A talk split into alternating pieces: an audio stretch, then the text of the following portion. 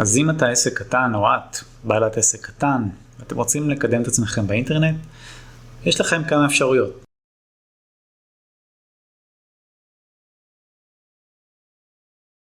אחת זה פרסום ממומן בגוגל, שזה פרסום המודעות בגוגל. היתרון שזה אפיק מאוד מהיר, אפשר לפרסם מהיום להיום, מהיום למחר. הבעיה שזה מודל מאוד בעייתי לטווח ארוך, אני למשל די אנטי ממומן, כי זה בעיניי, אם אתה לא צומח מהאפיק הפרסום שאתה עושה, או השיווק, נגיד בעוד שנה, בעוד שנתיים, תהיה במקום הרבה יותר גדול ומשמעותי, אז כאילו זה די מאבד את הפואנטה, כאילו כל המטרה בעסקים זה, זה לגדול, זה לצמוח, אלא אם כן אתם, אין לכם vision כזה ואתם מסתפקים במועט, זה בסדר גמור, אבל אני למשל פתחתי עסק על מנת שיום אחד אני אוכל לשגשג ולחיות ברווחה כלכלית ו... ולחיות מהכנסה פסיבית ולהגיע לעצמאות כלכלית, ואני לא מתבייש להגיד את זה, זה לגמרי אחד מהיעדים שלי בחיים, ואני ממש בדרך הנכונה לשם. אני רואה את הצמיחה שלי בשנים האחרונות ואת הכיוון שאליו זה הולך. מאוד התקדמתי מבחינת היעדים שלי שהצבתי לעצמי.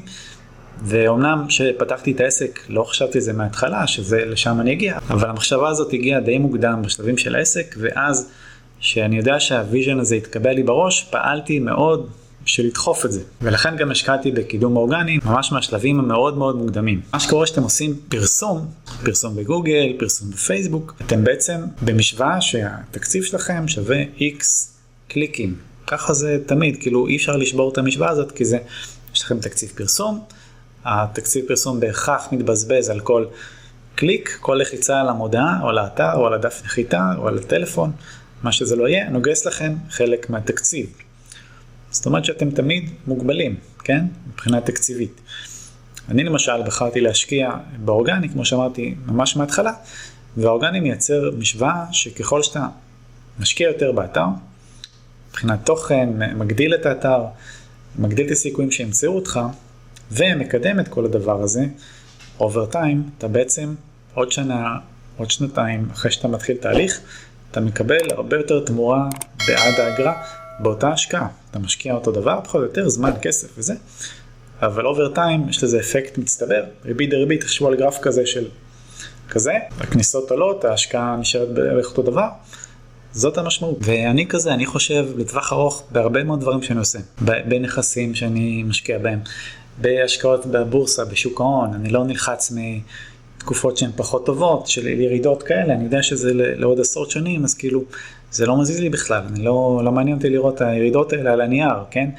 אז בכל דבר שאני עושה, בהרבה, לא יודע אם בכל דבר, בהרבה דברים שאני עושה בחיים, אני חושב חמש, עשר שנים קדימה, ואני חושב שכל אחד שפותח עסק ורוצה להצליח באמת, צריך לשים את זה ב, ב, ככה במחשבות שלו בצורה רצינית. אז זה ככה חפירה קטנה להשקעות לטווח ארוך. אז זה מאוד רלוונטי גם לפרסום, זה, אני לא סתם אומר את זה, זה מתחבר מאוד לעולם השיווק והפרסום. אז אני חוזר לנקודה, אם אתם עסק קטן, רוצים לקדם את עצמכם, יש לכם בגדול כמה אפשרויות עיקריות, יש הרבה אפשרויות, אבל בוא נגיד העיקריות, בסוף זה תמיד יצטמצם לפרסום ממומן בגוגל, פרסום ממומן בפייסבוק, קידום אורגני בפייסבוק, ויש כמובן את כל הרשתות, אינסטגרם, זה מכניס את זה תחת פייסבוק, זה די אותו דבר, זה אותו בעל בית, טיק טוק וכל אלה. כמעט בכולם זה מודל של פרסום, זאת אומרת, אתם משלמים תמורת קליקים, חשיפה, מה שזה לא יהיה, וקידום אורגני זה בעצם ה...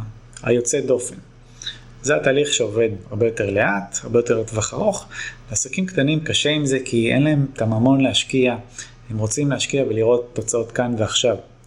אז להרבה מהם זה לא מתאים, אלא אם כן הם אנשי חזון והם מוכנים גם להקריב קצת מהתקציב שלהם וזה. ותכלס אני, רוב הלקוחות שלי הם כאלה, הם עסקים קטנים, ויש להם קצת אה, חזון ורוצים לקחת את זה כמה רמות קדימה, את כל הנושא של קידום האתר, והרבה מהם פשוט משלבים אורגני וממומן, מתוך אה, מחשבה שהאורגני ישתלם להם הרבה יותר בהמשך, והם יוכלו להוריד או אפילו לוותר לחלוטין על הקידום הממומן. אז האם קידום אתרים עסקים קטנים רלוונטי גם היום, עם כל התחרות שיש וכל התאגידים שמשקיעים עשרות אלפי שקלים על אה, זה? כן, לחלוטין. אפשר, עדיין אפשר להיכנס לתחום הזה, מי שעובד קצת חכם, קצת יותר יצירתי, יודע לפרוץ ככה מכל מיני כיוונים, עדיין יש הצדקה לקידום אורגני. ואם אתם רוצים מידע נוסף על כל התהליכים האלה והאפיקי שיווק השונים וזה, תיכנסו לתיאור הסרטון, אני מצרף פה כמה דרכים רלוונטיים, שיהיה בהצלחה, תודה שצפיתם.